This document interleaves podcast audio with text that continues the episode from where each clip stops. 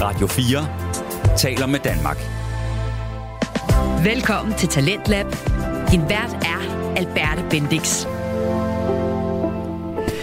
CO2-udledning, det er et område i de her år, som der utvivlsomt berører os alle sammen og vores fremtid, og som bliver forsøgt sænket.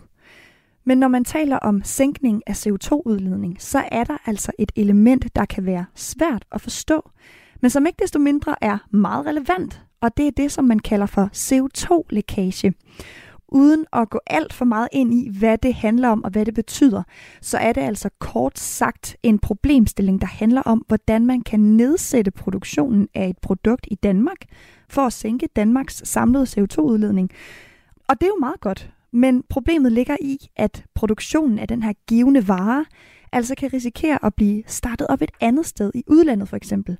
Og på den måde så vil CO2-udledningen så altså samlet set være den samme. I den her time, der skal vi høre om CO2-lækage i programmet Økonomi i øjenhøjde med vært Frederik Bager. Og Frederik, han har en baggrund i filosofi. Hans podcast om økonomi, det er altså derfor ikke hardcore tal og penge. Det handler om økonomi fra en mere menneskelig vinkel, hvor folk, som for eksempel mig, kan være med og forstå, hvad der bliver talt om.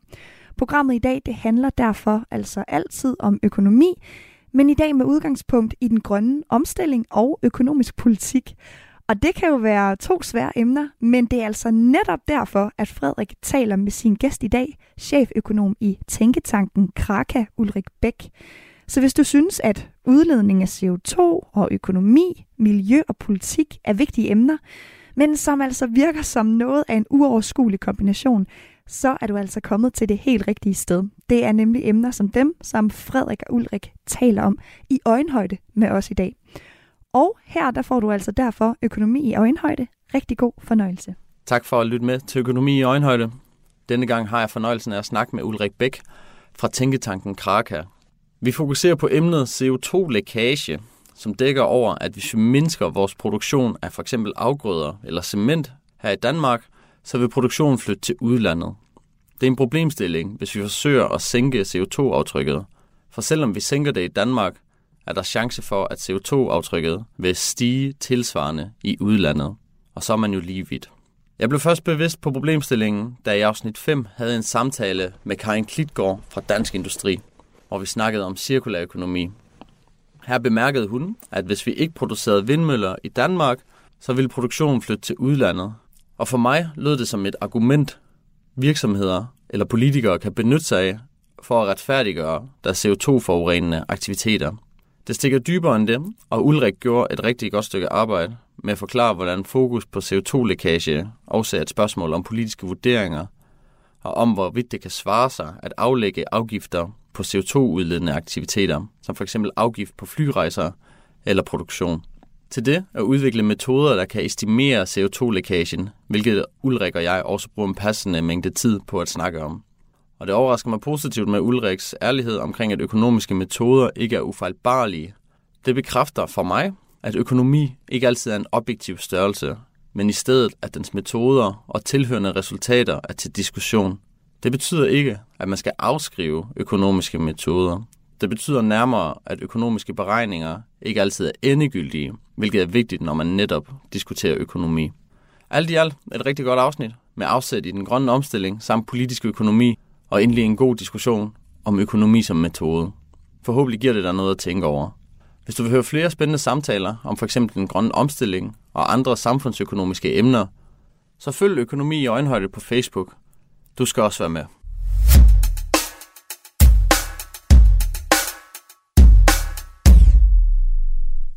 Velkommen til dig, Ulrik Bæk. Tusind tak.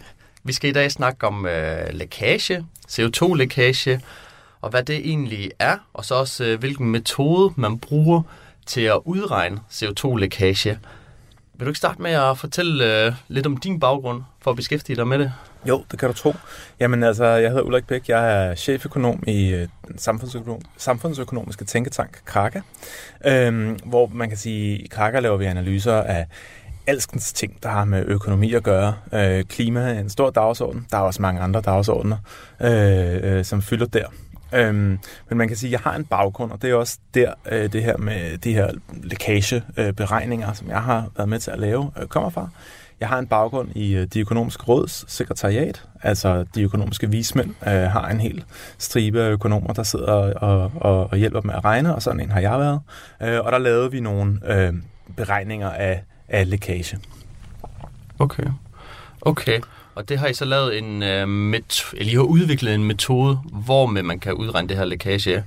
Men kan vi ikke starte med at bare få grundlagt, hvad er det her CO2-lækage? Hvad betyder det? Jo, altså helt grundlæggende, så er det det fænomen, at øh, når vi i Danmark gør noget for at reducere vores udledning af drivhusgasser, det kan være en CO2-afgift, det kan være alt muligt andet slags regulering, jamen så øh, nedbringer vi selvfølgelig vores CO2-udledninger i Danmark, men øh, der er en risiko for, at i nogle tilfælde, så kan det være sådan, at nogle af de udledninger, de genopstår andre steder i verden.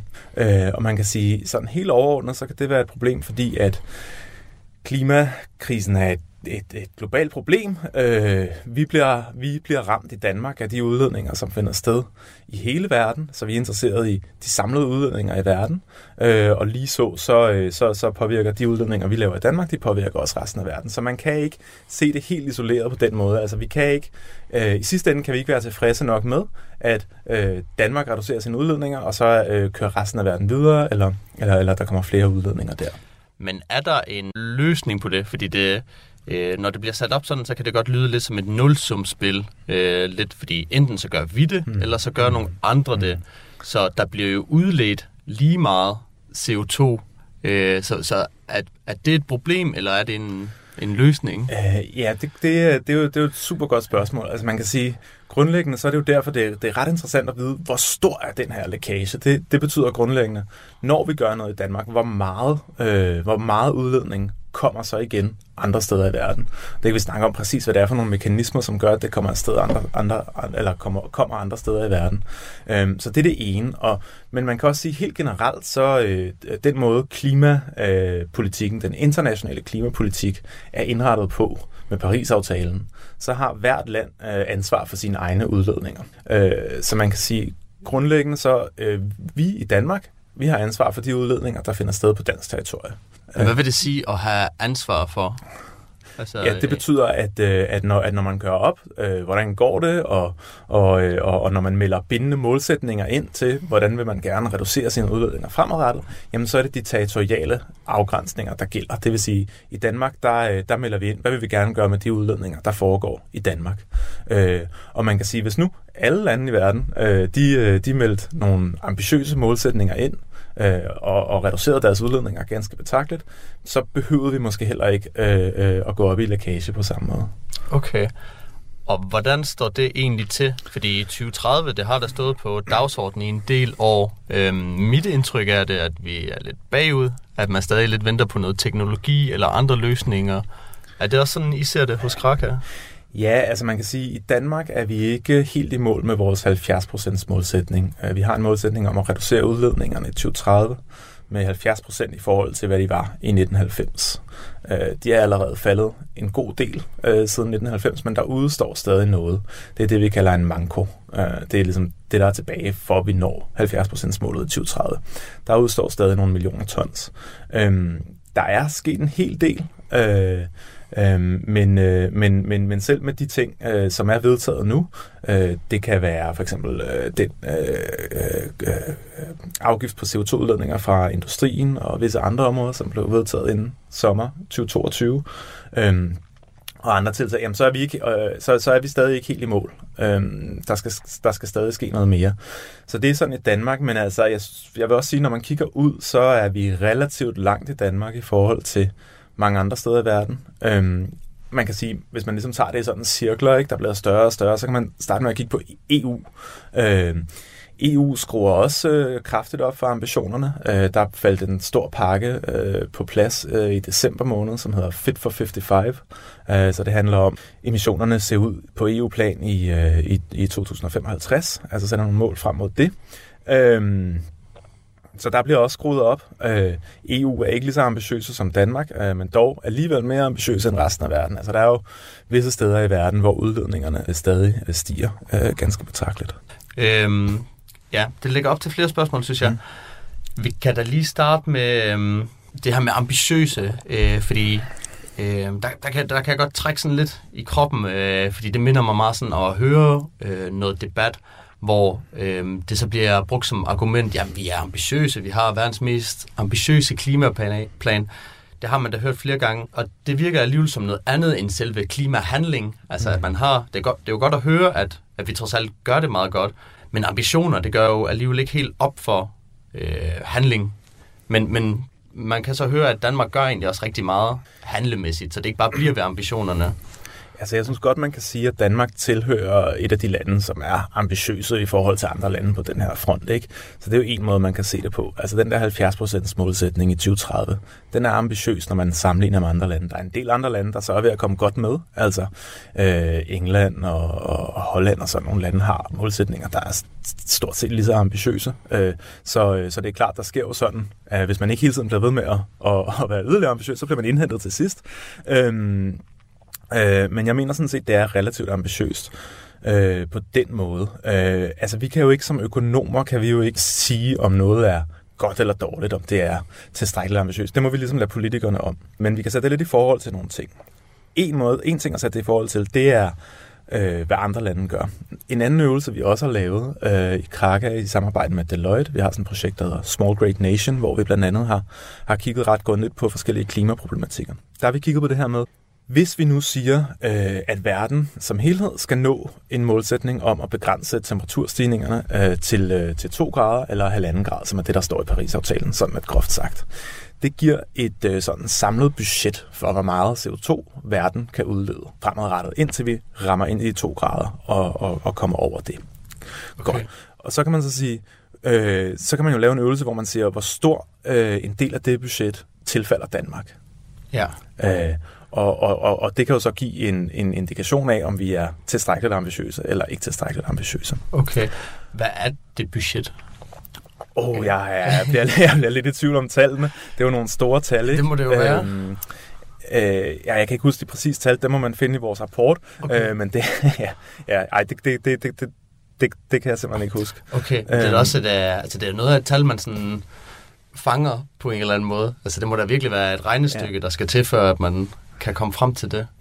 Ja, det er det. Øh, og det er ikke os, der laver det. Altså, det er FN's øh, klimapanel, der laver okay. sådan et tal der. Ikke? Øhm, men man kan sige, det vi så kiggede på, det var at sige, hvis man så tager det tal og prøver at dele det ud øh, på de forskellige lande, hvordan ser det så ud med, med vores øh, udledningsstil, hvis vi når 70 procent i 2030, og vi når i 0 i 2050? Det har den nye regering så sagt, det skal være 2045. Men altså, hvis man ligesom tror på den, den sti, hvordan ser det så ud? Og så ser det faktisk ok ud, hvis man kigger fra i dag og kigger frem. Øh, så, øh, så, så, så rammer vi faktisk nogenlunde vores budget. Man kan så sige, det er jo sådan, det ser ud nu. Man kunne også have lavet øvelsen øh, i 1990 for eksempel. Der var budgettet lidt større, men vi har også udledt rigtig meget siden 1990. Og faktisk, hvis man lavede den her øvelse tilbage til 1990, jamen så har vi allerede opbrugt alle de udledninger. Altså så er vi allerede over budgettet. Okay. Okay. Ja, det er jo sådan en lidt mere skræmmende tanke. Ja. Har det nogen øh, sammenhæng med øhm, øh, ETS-kvotesystemet? Fordi det er jo også et spørgsmål om, hvor meget må forskellige bruge. Ja. Og kvotesystemet, det er så, som jeg har forstået det, det er sådan noget, man kan sælge af. Ja. Er det ikke rigtigt? Jo, det er rigtigt. Altså, det er jo, EU har sådan et, øh, et kvotesystem, som dækker øh, nogle brancher øh, i de forskellige lande, som ligesom siger, øh, man kan tænke det som, at, at, at EU udsteder de her kvoter. Øh, nogle virksomheder får dem gratis, andre de skal købe dem. Øh, men man kan også handle og sælge de her kvoter. Okay. Øhm, og det er blandt andet øh, energiforsyningen, altså elproduktion, varmeproduktion, der er dækket af det. Det er store udledere, som, øh, som for eksempel øh, cementproduktion, øh, der er dækket af det. Det er nogle af de helt store. Ikke? Og man kan sige, at kvotesystemet gør jo, at EU har en eller anden form for sikkerhed for, hvor meget der bliver udledt i de her sektorer øh, øh, på tværs af EU, fordi hver gang der bliver udledt et ton CO2, så skal man aflevere en kvote. Og hvis der ikke er flere kvoter, så kan man ikke udlede mere CO2. Øh, det er så ikke øh, helt i praksis sådan, det fungerer, fordi i praksis så vil, det, så vil det være sådan, at prisen på de her kvoter bliver handlet op. Så man kan altid købe en kvote, hvis man er villig til at betale øh, øh, øh markedsprisen for den, kan man sige. Ja, men markedsprisen, men det betyder vel så også, at ja, netop der kommer et marked ud af de her kvoter. Stiller det ikke sådan større og rigere virksomheder i en bedre position end måske virksomheder, der faktisk har et bedre produkt eller en bedre løsning på nogle klimaproblemer? Det er jo svært at... Altså, det kommer lidt an på, hvad man mener med, et- med et bedre produkt, øh, en bedre løsning. Altså, Men se, for eksempel, hvis man producerer cement. Øh, Aalborg Portland er jo det største. Øh, men hvis der egentlig var en anden virksomhed, der også producerede cement på en mere bæredygtig måde, på den måde har de et bedre produkt i den her sammenhæng ja. i hvert fald. Men, øh, jamen, altså, men, men, men det mener jeg faktisk vil blive fanget af det her kvotesystem, fordi hvis man producerer simpelthen mere bæredygtigt, jamen så skal man bruge færre kvoter. Altså så skal man simpelthen ud og købe færre kvoter, så man vil kunne producere billigere, øh, fordi man ikke skal, skal betale lige så meget øh, for sine udledninger, fordi man har færre udledninger. Men er det så kun markedet, man kan tilgå, eller kan man også købe noget af EU? Øhm, I praksis er det sådan, at øh, det er de enkelte medlemslande, der udsteder, eller der, øh, der, der får indtægterne for de her kvoter. Men det er sådan set lige meget. Altså, EU udsteder nogle kvoter, de enkelte medlemslande får dem, og får så nogle indtægter fra det. Men det er sådan set, øh, det er sådan set knap så vigtigt, fordi hvis du er den enkelte virksomhed, så kan du være lidt ligeglad med, om du køber den af EU, om du køber den af Danmark, eller om du køber den af en anden virksomhed. Mm. Jeg tænker det mere i forhold til det her med tilgængeligheden af det. Altså for eksempel, hvis man nu gerne vil starte en ny cementvirksomhed, og det kan godt være, at man stadig har få, øh, eller man har et lavt CO2-aftryk, øh, men man mangler jo stadig de her kvoter her, for at kunne komme ind på markedet overhovedet må det. Og hvis det er de andre cementvirksomheder, der er i besiddelse af dem, så har de jo en overhånd på en måde i forhold til den nye virksomhed. Øh, ja, men det, altså, sådan mener jeg ikke, man kan se på det, fordi det her det er et marked. Altså, der, er, der er masser af sælgere øh, og masser af købere, øh, så, så, så, så du kan sagtens finde, øh, finde nogen, der vil sælge dig kvoter. Øh, det er sådan, det minder måske mere om markedet for, hvad ved jeg, altså øh, ost nede i supermarkedet, ikke? Altså, hvis de ikke vil sælge dig det nede i superbrusen, så kan du gå over i Rema 1000 eller et eller andet, ikke? Du skal nok finde nogen, der vil sælge dig sådan en kvote, hvis du okay. vil betale den pris, øh, øh, det koster. Okay, og kvoterne dækker de sig over øh, specifikke brancher, eller er det bare en CO2-kvote? Jeg køber den, som er udledet så meget. Ja, det er bare øh, en kvote, et ton CO2-udledninger. Så det er sådan set fælles for brancherne. Øh, og det mener vi som økonomer er en rigtig god idé, fordi det betyder, at, at alle virksomheder, de skal ligesom tage i betragtning, at nu er der altså en pris på at udlede CO2. Og det betyder, at øh, kvoterne de vil gå til dem, som får mest ud af at udlede CO2. Forstået på den måde, at det, at det er de virksomheder, hvor det er dyrest at fjerne øh, CO2'en, altså fjerne udledningerne, som vil blive ved med at, øh, at udlede. Og der, hvor det er relativt billigt, øh, samfundsøkonomisk set, at fjerne CO2-udledningerne, jamen det er også der, man vil fjerne CO2-udledningerne. Så det er der noget smart i. Okay, det var lidt om kvote, og det fik der lige, øh, det fik der lige uddybet meget godt. Du lytter til Radio 4. Du lytter her på Radio 4 til den første time af aftenens udgave af Talentlab, som i dag byder på podcasten Økonomi i øjenhøjde. Det er altså en podcast med vært Frederik Bager, der med en baggrund i filosofi har taget på sig, sammen med forskellige gæster, at tale og formidle om økonomi på en måde, som har fokus på det menneskelige aspekt af økonomi. Det er nemlig et emne, der øh, meget hurtigt kan blive diffust for mange mennesker, så derfor så bruger Frederik sin filosofiske baggrund til at spørge sine gæster ind til diverse emner inden for økonomi.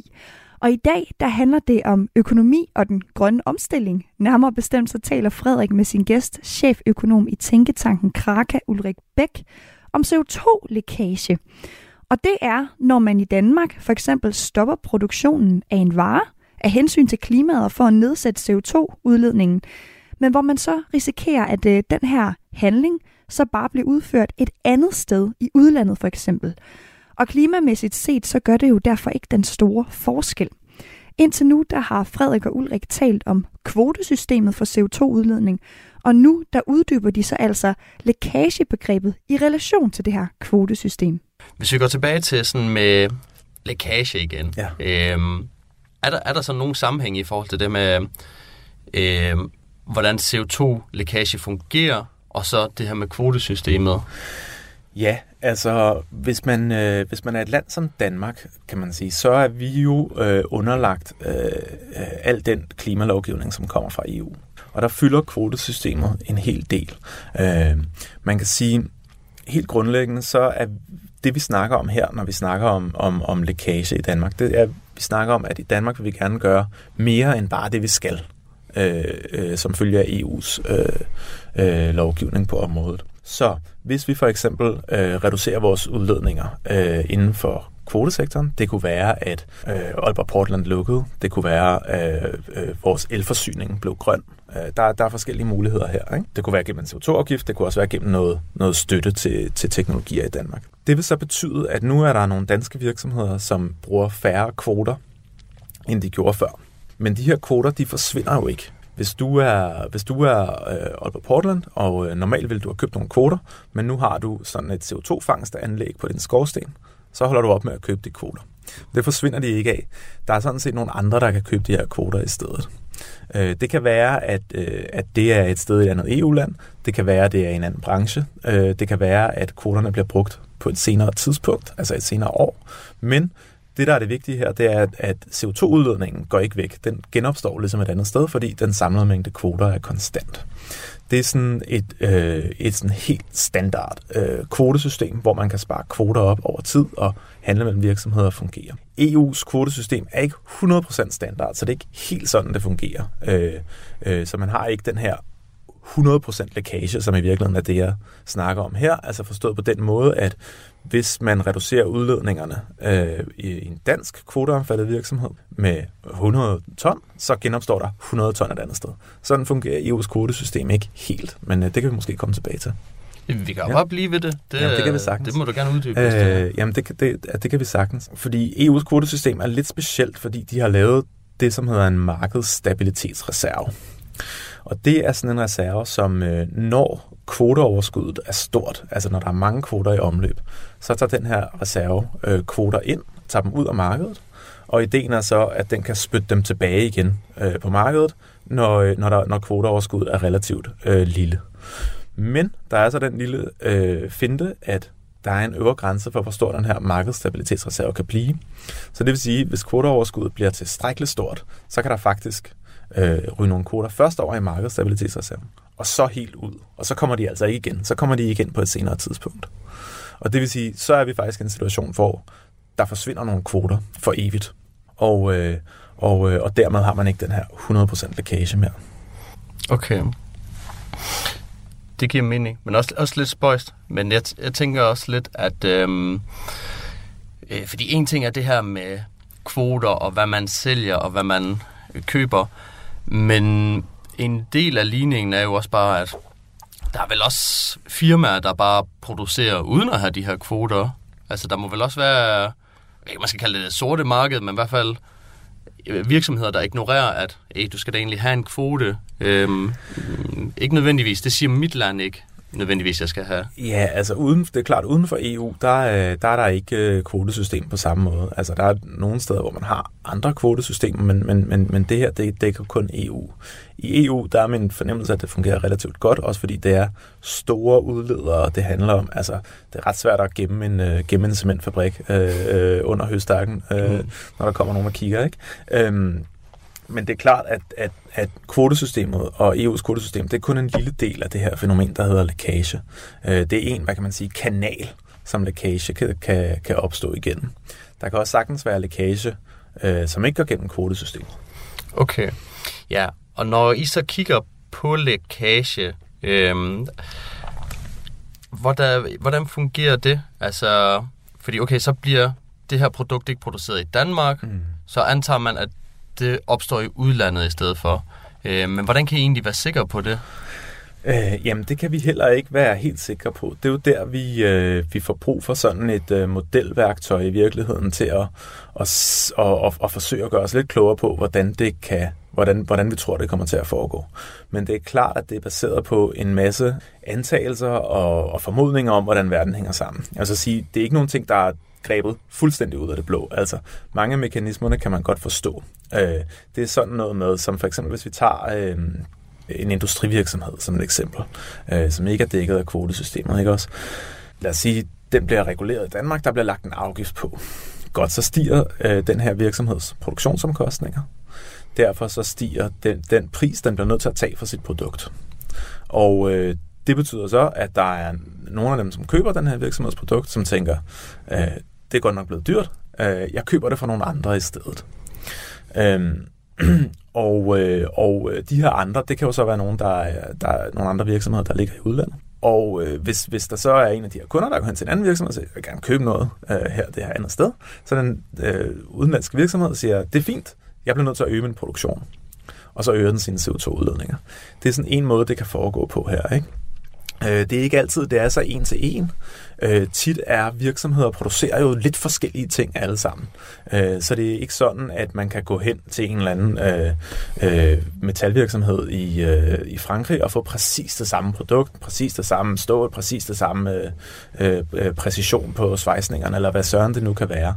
Men man kan nok komme relativt tæt på, så der vil være en, en, øh, øh, øh en vis sådan øh, øh, overvæltning øh, øh, til til virksomheder, der ligger andre steder.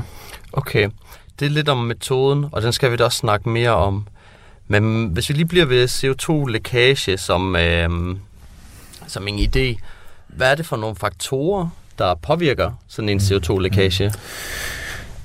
Man kan sige, hvis vi ligesom bliver lidt i det her med, at det handler om, øh, at der er noget produktion i Danmark, som forsvinder, og noget produktion øh, andre steder i verden, som opstår. Jamen så det første, der er vigtigt her, det er, øh, hvad kan man sige, hvordan bliver de her produkter produceret i Danmark relativt til, hvordan bliver det produceret andre steder.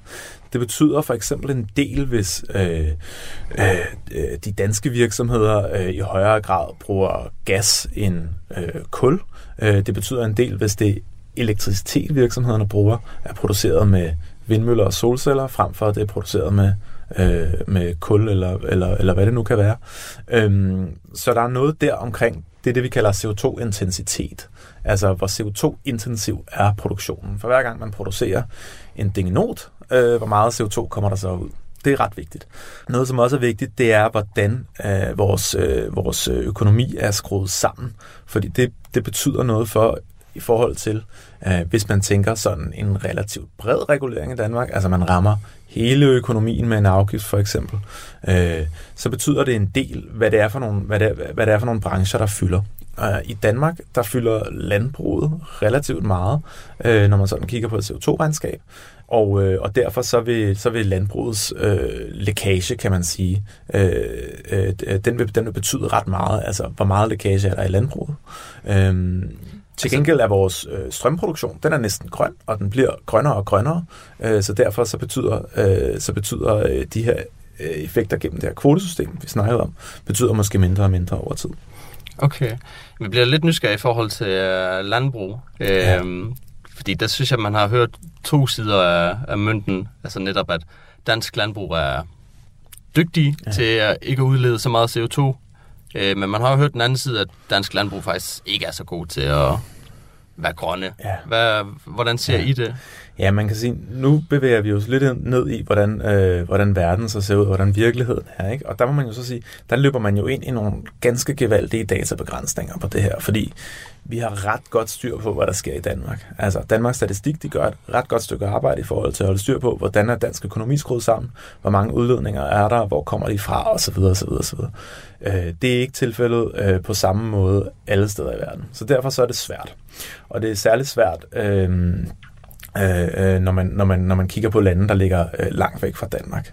Øh, så der er nogle forbehold her, men når vi kigger på, øh, på de bedste studier, som, som, som, som findes af drivhusgasintensitet i landbruget, det er virkelig det, vi snakker om her, så, øh, så ser det ud som om, at Danmark er blandt de bedste. Øh, vi er ikke de bedste, men vi ligger sådan øh, i den gode ende. Øh, jeg, og, og, og, og så vil jeg så også sige, der er rigtig mange lande, der ligger relativt tæt. Altså forskellene er ikke øh, Øh, øh, gigantisk store. Jeg tolker det lidt som, at en ko er en ko. Øh, langt hen ad vejen, så er det klart, at man kan gøre noget. Øh, det betyder noget, hvad for en slags stald du har, og hvor tit du murer ud, og har du, øh, har du låg på din gyldetank, eller ligger det bare gas af, og så videre, hvor, hvor, hvor præcist øh, øh, bruger du gødningen ude på markerne og sådan noget. Så det er ikke fordi, der ikke er forskel, men, øh, men øh, i sidste ende, så er øh, en ko langt hen ad vejen en ko. Ja, og den udleder mere eller mindre det samme. Øh, ja. Okay. Hvis vi tager med CO2-lækage, altså, er der så et problem i, at det opstår? Ja, det, det er jo svært, altså man kan sige, ud fra sådan en, øh, en betragtning om, at øh, de andre lande øh, i verden, de opfylder ligesom Paris-aftalen. Forstået på den måde, at de tager sig sammen og får styr på deres CO2-udledninger. Så, øh, så mener jeg ikke, man kan sige, at, øh, at der er et problem med lækage. Forstået på den måde, at så skal nogle andre lande nok få styr på det. Okay, hvad er det, på, som man på, på deres udledninger. Men jeg tror, der hvor, man, hvor, hvor, hvor, hvor det argument falder en smule fra hinanden, det er jo at sige, jamen, der er jo ret mange lande, som ikke øh, øh, er ambitiøse, øh, så, som det ser ud lige nu. ikke. Der er mange lande, som, eller der er i hvert fald en del lande, som, som øh, lad mig starte et andet sted, der er nogle lande, som slet ikke har meldt noget ind til Paris-aftalen, som man mm. rigtig kan tro på. Øh, og så er der en del lande, hvor man kan se, at udledningerne stadig stiger og stiger. Ikke? Så at tro på, at de på en eller anden måde har begrænset deres udledninger, det er, øh, det er, øh, det kan jo være svært at tro på. Øhm, men man kan også vende det om at sige, uanset hvor meget vi tænker over lækage i Danmark, så er vi jo ikke i stand til at løse øh, klimakrisen øh, globalt set. Altså, der skal ligesom være nogle andre lande, øh, der melder sig ind i kampen også. Øh, de store lande bliver nødt til at komme med. Kina bliver nødt til at tage sig sammen, og Indien bliver nødt til at tage sig sammen, øh, øh, og så videre, og så videre. Øh, så, øh, så øh, på den måde synes jeg jo sådan set, at arbejdsdelingen i Paris-aftalen er rigtig fornuftig. Øhm, øh, men det er klart, når man så lever i en verden, som ikke er den her øh, helt optimale øh, økonomernes drømmeverden, så bliver man jo nødt til at, at kigge lidt, altså gå lidt mere praktisk til værks. Okay, okay. Det kan jeg godt se. Hvad betyder CO2-lækage for sådan noget som klimapolitik? Jamen det betyder en del, altså det er simpelthen indskrevet i øh, klimaloven, øh, at når man indretter klimapolitikken, øh, øh, så skal man tage hensyn til, øh, til CO2-lækage. Øhm, så på den måde betyder det en del. Øh, det har selvfølgelig betydet en del for øh, de politikere, der, der indgik øh, klimaloven, men det betyder også en del i praktiske tilrettelægning af, hvordan kommer vi i mål med 70% målsætningen. Man kan også se det øh, for eksempel på den aftale, som blev indgået om en afgift, øh, en CO2-afgift før sommerferien i 2022 der er noget øh, graduering af, hvor hård en afgift man får. Øh, og dem, der får lav afgift, det er netop der, hvor man vil forvente øh, øh høj CO2-lækage. Det er de kvoteomfattede virksomheder, og så er det i særdeleshed øh, øh, øh, cement, altså i praksis øh, øh, Aalborg Portland. Okay. Men det er så også øh, i dansk henseende, kan man sige. Okay. Men er det noget sådan... Øh, er, er det dit indtryk, at det er noget sådan politikere tænker meget over? Altså, hvordan det her lækage foregår? Ja, jeg tror, der er mange, der, der, der tænker over, over lækage. Altså, både politikere, og så er det jo også, øh, hvad kan man sige, det er jo også en måde for forskellige uh, in, in, interesseorganisationer og ligesom sige, okay, der er en høj lækage her, øh, øh, så vi skal have en, en, en, en, en lavere afgift, end man ellers skulle have haft. Og det synes jeg, når man læser klimaloven, så er det jo sådan, øh, sådan det skal være, kan man sige. Vil det så sige, at afgifter øh, både højere og lavere, det er, hvad kan man sige, grundmetoden øh, til at, øh, hvad skal man kalde, ikke sige manipulere, men ligesom øh, påvirke det her lækage. Altså er det afgifter, der ligesom ja, determinerer lækagen? Altså alt, alt, hvad vi gør i Danmark, vil, øh, vil give noget lækage. Um, og der er jo en spænding her, fordi at øh, som økonomer, så er vi meget for afgifter som et instrument til at reducere drivhusgasudledninger.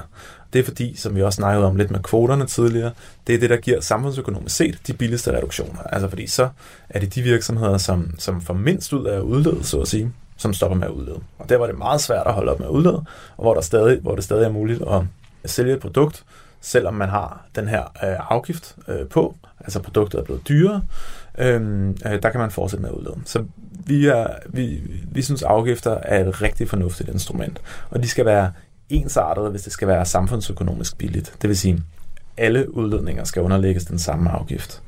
Øhm, ellers så vil det være sådan, at man glemmer nogle billige reduktioner i en eller anden branche, eller øh, øh, øh for nogle husholdninger, eller hvad det kan være.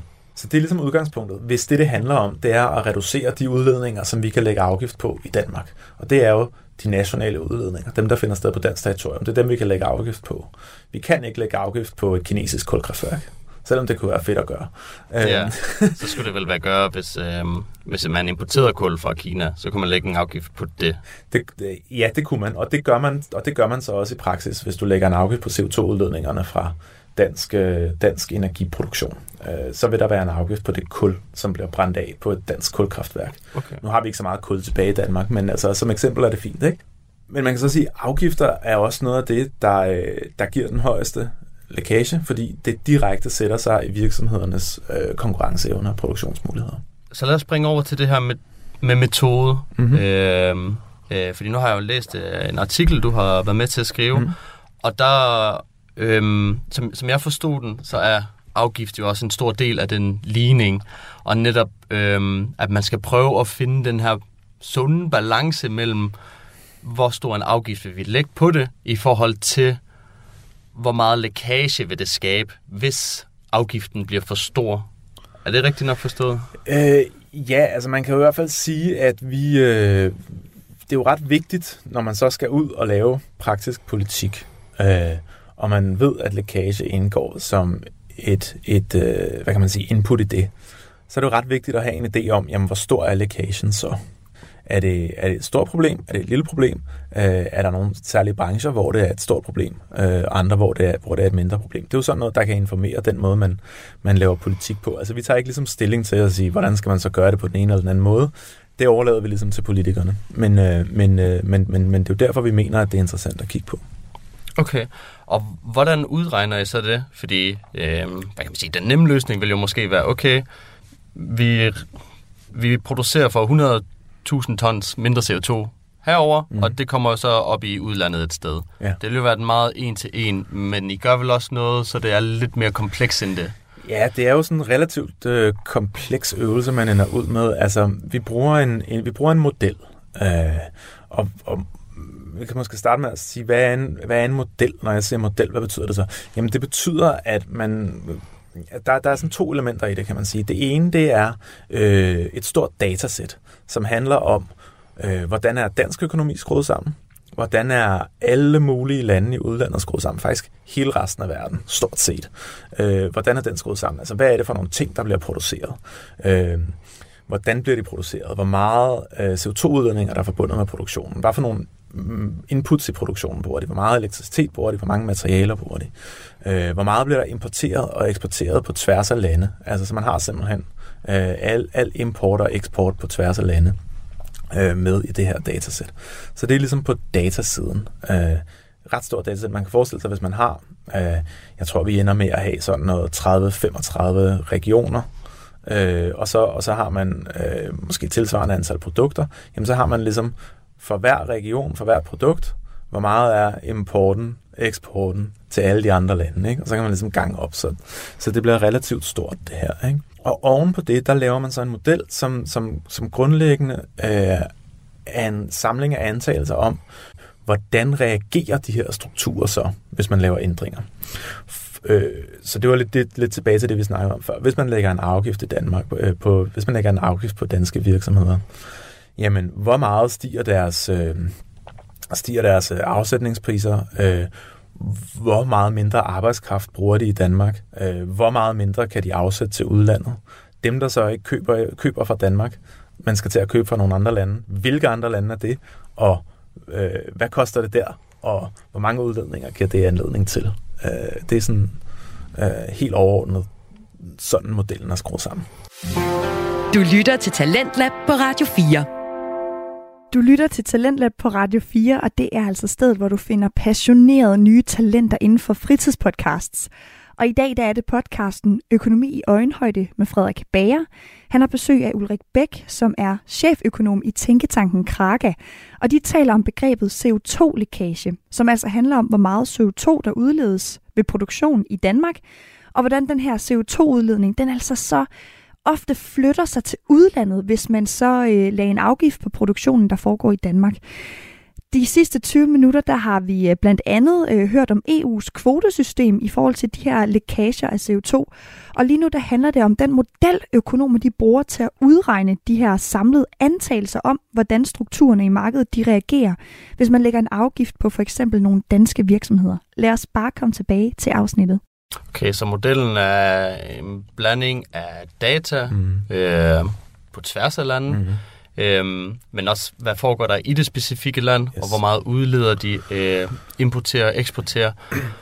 og så er det så øh, ja, en sammenligning, hvor øh, hvad vil så forskellen være mellem det ene og det andet land? Eller tredje for den sags skyld. Ja, lige præcis. Og det er jo så det, der gør det muligt at sige, øh, nu laver vi så et scenarie, hvor vi lægger en afgift på, øh, på, på CO2-udledningerne i Danmark. Øh, og så kan man se, hvordan det har sådan nogle altså effekter, der spreder sig som ringe i vandet øh, okay. ud fra Danmark. Så hvis vi tog øh, vindmøller som eksempel. Man vælger at lægge en afgift på produktionen af vindmøller. Det vil så have betydning for lækage, fordi så ligger det op til, at øh, andre lande vil øge deres produktion af vindmøller. Øh, rent teoretisk. Ja, ja, ja, ja, ja, helt klart. Øh, altså det, det er, sådan, det, det er sådan, det vil være. Nu har jeg lidt svært ved vindmølleeksemplet, for det er jo som regel sådan noget, vi gerne vil have mere ind, når vi skal, når vi skal reducere udledningerne. Men, øh, men ja, fuldstændig. Okay, ja, vi kan jo godt sige uh, motorvej. For det, ja, ja, ja jamen det, men, men fuldstændig. Øhm. Okay. Okay. Og hvordan, øh, hvordan finder I frem til de faktorer? Altså, jeg er sikker på, at det ikke er noget, I bare hiver ud af luften, men, øh, men hvordan siger man, det er en god idé, og det, den behøver vi måske ikke? Øh, altså man kan sige, altså du tænker på de faktorer, der bestemmer, hvordan økonomien reagerer. Ja, lige præcis. Mm. Jamen, det er ikke noget, vi, øh, vi selv har fundet på. Altså, vi bruger en, en model, som findes i forvejen, øh, som hedder øh, GTAP-E. Øh, og GTAP, det står for Global Trade Analysis Project, tror jeg. Øh, og E, det står for Energy. Okay. Så det er sådan en særlig øh, udvidet, øh, udvidet model her, som, øh, som, øh, som tager højde for, for, for, for, for energi, forstået på den måde, at det modellerer lidt mere detaljeret, øh, hvordan energi bliver produceret og hvordan det bliver brugt. Øhm, og den her model, den kommer sådan set øh, med alle de her antagelser øh, bygget ind. Øhm, det er selvfølgelig noget, vi er gået kritisk til øh, øh, i det her projekt. Vi har kigget på, øh, er, det, er det fuldstændig øh, ud af trit med, hvad man bruger i andre modeller? Øh, er det fuldstændig ud af trit med den ret begrænsede empiri, der er, øh, der er omkring de her ting. Øh, og, øh, og, og sådan ud fra den betragtning ser det meget fint ud. Man kan også sige rigtig meget af det her, altså et stykke hen ad vejen, så er de her øh, øh, faktorer, altså øh, den her struktur, man lægger ned over data, det er sådan, øh, det er sådan en lag fairness, man putter ned over. Rigtig meget af, af, af, af det, der foregår, det afhænger af den struktur, som det data har, som, som, som, som ligger inde i modellen. Altså, hvordan ser dansk økonomi ud? Hvor mange udledninger er der? Øh, hvem handler vi med? Alt det der, jeg startede med at snakke om. Men begge dele betyder selvfølgelig noget. Hvor sikker kan man så være på sådan en metode? Fordi netop det er jo mange øh, faktorer, der lige pludselig bliver involveret. Det er klart, det er, det er øh, usikkert. Øhm, så når der kommer et tal ud, og det gør der jo, når man laver sådan en modelkørsel, så kommer der et tal ud. Det her, det er lækageretten. Det her, det er resultatet. Så skal man tolke det med en vis grad af ydmyghed. Og hvordan, altså det tal, hvad indikerer det så? Er det så... Ja, det vi kigger på her, det er lækagerater. Så det er sådan et procenttal, kan man sige. Det er et procenttal, som siger, at hvis vi reducerer udledningerne i Danmark med x ton, hvor mange procent af de udledninger genopstår så et andet sted? Okay, jeg vælger. Og så er det op til politikerne at vurdere, okay, jamen, vil vi så lægge en afgift på, eller vil vi købe nogle kvoter, eller... Ja, vil vi, vil vi, hvordan vil vi indrette vores øh, politik, kan man sige, til at afspejle, at øh, lækagen er så også høj, eller den måske er højere øh, i, øh, i energiforsyningen eller i landbruget end i transportsektoren for eksempel. Det kunne være sådan noget, man kunne bruge det til. Men jeg synes, det er ret vigtigt det her med, med ydmygheden i forhold til, til, til modelberegningerne. Altså man kan sige, som økonomer er vi ret vant til at bruge modeller. Øh, I Danmark der er vi forkælet med nogle ret gode modeller øh, generelt, fordi at vi har øh, rigtig godt data. Så derfor kan vi bygge nogle ret gode og nogle ret avancerede modeller. Øh, den her model er ikke lige så god, som det vi er vant til. Fordi den skal fagne ikke kun Danmark, men den skal fagne hele verden. Øhm, så derfor så, så, så er det vigtigt at være ydmyg, og, og, og, og min personlige øh, betragtning på det er jo nok, at man skal bruge det her som en indikation af, Altså, øh, øh, er, en, en, altså er noget lavt? Er det mellem? Er det højt? Altså, det, det, er nok, mm. det er nok det niveau, man kan bruge det på. Okay. Så ikke for at sige, jamen det er præcis så meget her, men netop, er det en god idé eller ej? Hvad, ja. hvad siger tegnene? Okay. Hvad gjorde man, før man havde den her model? Ja. Altså var det så også bare et skøn, man sådan lavede, at åh, hvis vi lægger afgift på det her, så opstår der nok mere produktion i udlandet? At det var bare sådan en antagelse, man havde? Ja, altså så vidt jeg ved, så øhm, den her artikel, øh, vi har lavet, øh, som i øvrigt er open source, den er fri tilgængelig, man kan gå ind og downloade den. Den er baseret på noget arbejde, vi lavede i det økonomiske råds sekretariat, som var med i, i, øh, i vismændenes rapport der i øh, 2019. Uh, øh, og så vidt jeg ved, så var det uh, det første studie, der er lavet uh, i Danmark uh, af det her øh, på sådan, øh, sådan for hele økonomien. Øh, man kan sige, der er ikke så mange uden for Danmarks grænser, der interesserer sig for, øh, hvordan lækageretten er i Danmark. Så der har været masser af studier af lækage, som kigger på, ligesom, hvad sker der, hvis EU gør noget som helhed? Øh, hvordan er lækagen så ud af EU?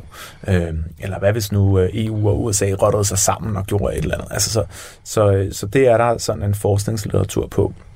Men jeg er ikke bekendt med, at der er noget, øh, Øh, i Danmark inden, og øh, det hænger jo meget godt sammen med, at, at det er jo de år, hvor man virkelig skruede op for, øh, for klimaambitionerne, og det var også i, jeg tror det var i 2020, at vi fik øh, den klimalov der, hvor lækage for første, første gang ligesom indgår, øh, indgår som parameter i, i, øh, i klimaloven og i tilrettelæggelsen af den praktiske politik på den måde. Okay, så hvis det er den ene metode, GTAP E, det er jo ligesom forløberen på øh, en anden metode, du også har været med til, som hedder Green Reform. Hvordan er Green Reform en udvikling af GTAB? E? Ja, man kan sige, at øh, Grøn Reform-modellen øh, øh, er jo sådan en, en miljø- og klimaøkonomisk øh, model for dansk økonomi som udgangspunkt, som øh, Finansministeriet er ved at få udviklet. Øh, øh, og i praksis så sidder der så øh, nogle modelbyggere i i det, der hedder DREAM, som er en institution under Finansministeriet, og bygger den her model. Uh, inden mit nuværende job, der arbejdede jeg der, og der arbejdede jeg lidt videre ned ad det her spor. Man kan sige, min viden om, om grøn reform, den er jo så uh, måske lidt forældet nu, uh, uh, men jeg kan, så, så jeg ved faktisk ikke, hvordan det her ender. Men det, der var tanken, uh, det, der var tanken, uh, det var jo at sige, grøn reform er en model for dansk økonomi, men øh, givet at lækage er interessant, så kunne det være interessant også at kunne lave beregninger af, øh, øh, hvad sker der i udlandet, øh, når man laver øh, nogle ændringer i dansk økonomi på den her øh, øh meget detaljerede øh, øh, øh, model for dansk økonomi, som, øh, som grøn reform er. Okay, men så snakker vi også andre emner end CO2-lækage. Ja, Gunnerform er en, er en model, som grundlæggende skal gå regne på, på stort set alt, hvad der er relevant for, øh, for dansk øh, klimapolitik. Okay, øhm, det var ikke så let. nej, nej det, er også, det, det er et stort projekt. Okay. Hvad tror du så, der sker, når det produkt er færdigudviklet? Altså, så har man bare et instrument til at altid kunne måle konsekvenserne af ens politik. Ja, grøn, altså det der er meningen med grøn reform, det er jo, at den skal ind og bruges i øh, første omgang i, øh, i øh, Finansministeriet og de andre ministerier, øh, sådan så at når der ligger et politisk forslag på bordet, så kan man ligesom konsekvensberegne det. Øh, det er også sådan, øh, ministerierne arbejder i dag, bare ikke, de har bare ikke værktøjet til at gøre det på, øh, på, øh, på klima- og miljøområdet. Så målet med Grøn Reform, det er, det er at, at give dem det værktøj. Øh, og forhåbentlig er der også andre, der kan bruge det. I Krakke vil vi også gerne bruge Grøn Reform, øh, øh, når den ellers er færdig. Okay. Øhm, så er spørgsmålet lidt, om sådan en metode har sine begrænsninger. Jeg sidder selv og tænker på, at øhm, jeg har beskæftiget mig lidt med øh, grønne vægge, altså plantevæg til udendørs facader, øh, hvor jeg synes, det var en fantastisk idé, fordi både du får øh, mere natur ind i byen, du får øh, renset byen, øh, du gør egentlig noget godt for klima og også lidt for folks sundhed. Hvordan vil det kunne samarbejde med sådan en model? Altså, er det også noget, man vil kunne, ja, kunne få til at fungere? Øh, det vil nok være, med al respekt for det, vil det nok være for småt øh, på sådan en makroøkonomisk skala, øh, til, til, til det giver mening. Det, her, hvor sådan en model her er rigtig god, det er, hvis man gør et eller andet, der er så stort, så vildt, så øh, det påvirker en sektor så meget, så effekterne ligesom breder sig som ringe i vandet til andre sektorer og til udlandet osv. Øh, det er selvfølgelig ikke for at sige, at, at det er der mange ting, der kan gøre på, øh, på mystiske måder og omveje, men, øh, men, øh, men det tænker jeg, det vil umiddelbart være svært at indregne her. Altså, vi er inde og kigge på sådan nogle relativt klassiske instrumenter. Det er sådan noget, man har i, i økonomiske modeller. Øh, afgifter, støtteordninger, øh, øh, det vi kalder sådan noget command and control regulering, som grundlæggende siger, at man, øh, man, man laver noget regulering, der siger, der kommanderer folk til at gøre noget, og så går man bagefter og kontrollerer, at de har gjort det. Okay.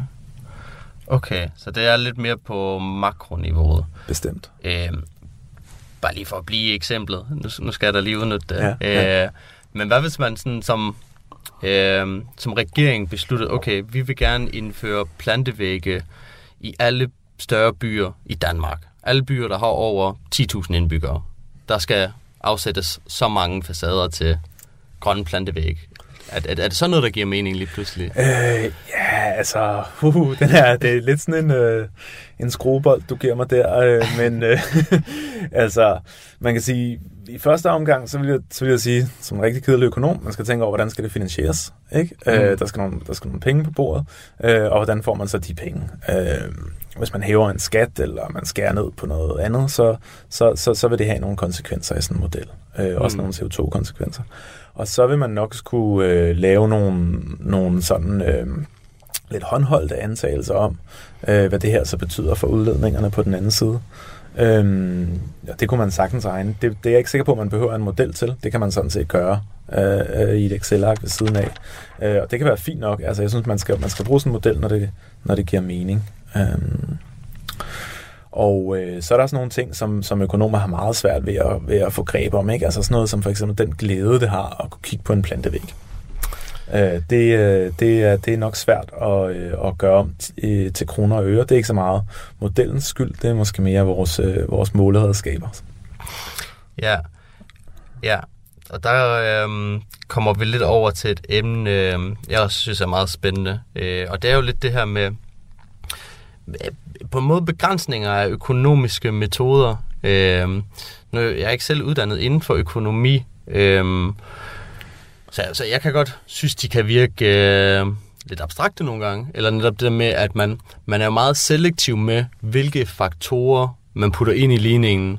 Og det determinerer jo så også resultatet, der er. Ja. Øh, hvordan som økonom oplever du instrumenterne, mm. metoderne? Altså fordi jeg vil da våge påstå, at de ikke er ufejlbarlige. Ja, ja, men, men det er jeg sådan set enig med dig i. Altså, jeg tror, man skal jo øh, være, være pinligt bevidst om, at øh, øh, modellen svarer på det, man spørger den om, øh, så godt den kan. Ikke? Øh, og så kan det jo, så, så, og så øh, ender man, man kan ende i en situation, hvor der er nogle blindvinkler. Ikke? Fordi hvis man bliver med at kigge på, øh, øh, det er BNP, det er import og eksport, altså det er sådan noget, modellen kan regne på. Øh, øh, den kan regne på velfærd, forstået på øh, sådan økonommåden af velfærd. Ikke? Så, så kan man hurtigt ind i en situation, hvor man siger, Nå, men det er, det er så det, der er interessant i verden. Øh, men det er jo sådan set dårlig økonomi, hvis man gør det. Øh, man bliver nødt til at have modellens begrænsninger øh, for øje. Altså vi øh, siger nogle gange, øh, øh, bruger sådan et motto, som er øh, all models are wrong, some are useful. Uh, så det betyder grundlæggende, at, at, at man kan godt blive klog af sådan nogle modeller her, uh, selvom, uh, selvom de ikke har det hele med. Um, altså helt konkret uh, i det her arbejde med, med, med, med GTAP-modellen, der blev vi mange gange overrasket over, hvorfor resultaterne ser ud, som de gør. Uh, og så kan man jo så grave ned i og prøve at forstå, om, hvad er det for nogle handelsstrømme, hvad er det for nogle øh, lande, hvad er det for nogle sammensætninger af, af økonomien, som gør, at resultaterne ser sådan ud. Og det bliver man rigtig klog af. Øh, når man så kommer ud på den anden side og kigger på resultaterne, jamen, så skal man stadig have, øh, have en vis ydmyghed i forhold til ikke at sige, okay, så er lækageraten øh, 53 procent, eller hvad det nu kan være. Øh, så må man sige, det er, det er ligesom øh, modellens bedste bud, øh, øh, men, men der er alle mulige grunde til, at det kunne være både, øh, både noget højere og noget lavere end det. Okay. Radio 4 taler med Danmark. Her der bliver jeg nødt til at bryde ind i Ulrik Bæk og Frederik Bæres ellers en meget interessante samtale om CO2-lækage. Det er nemlig økonomi i øjenhøjde, vi lytter til her i Talentlab, og vi skal altså have den sidste del af afsnittet lige på den anden side af nyhederne her på Radio 4. Økonomi i øjenhøjde, det er jo altså i dag med fokus på samspillet mellem økonomi og den grønne omstilling. Der tales nemlig om begrebet CO2-lækage, som altså handler om, hvordan CO2-udledning kan lægge, kan man sige, eller rykke sig fra et land til et andet. Hvis man for eksempel i Danmark vil udlede mindre CO2 på et område, og derfor stopper produktionen af et produkt, så kan man altså risikere, at øh, et andet land så bare starter produktionen af det produkt. Og CO2-udledningen samlet set vil jo så derfor være den samme. Et område, som der øh, relaterer sig til både kvotesystemer i forhold til udledning af CO2 og to forskellige modeller til at beregne de her antagelser af den her potentielle lækage af CO2, hvis man ændrer produktionen i Danmark. Og om lidt, der får du den sidste lille del af det her afsnit af Økonomi i Øjenhøjde med Frederik Bager og hans gæst, cheføkonom i Tænketanken Kraka, Ulrik Bæk. Men først, så får du altså nyhederne lige her på Radio 4.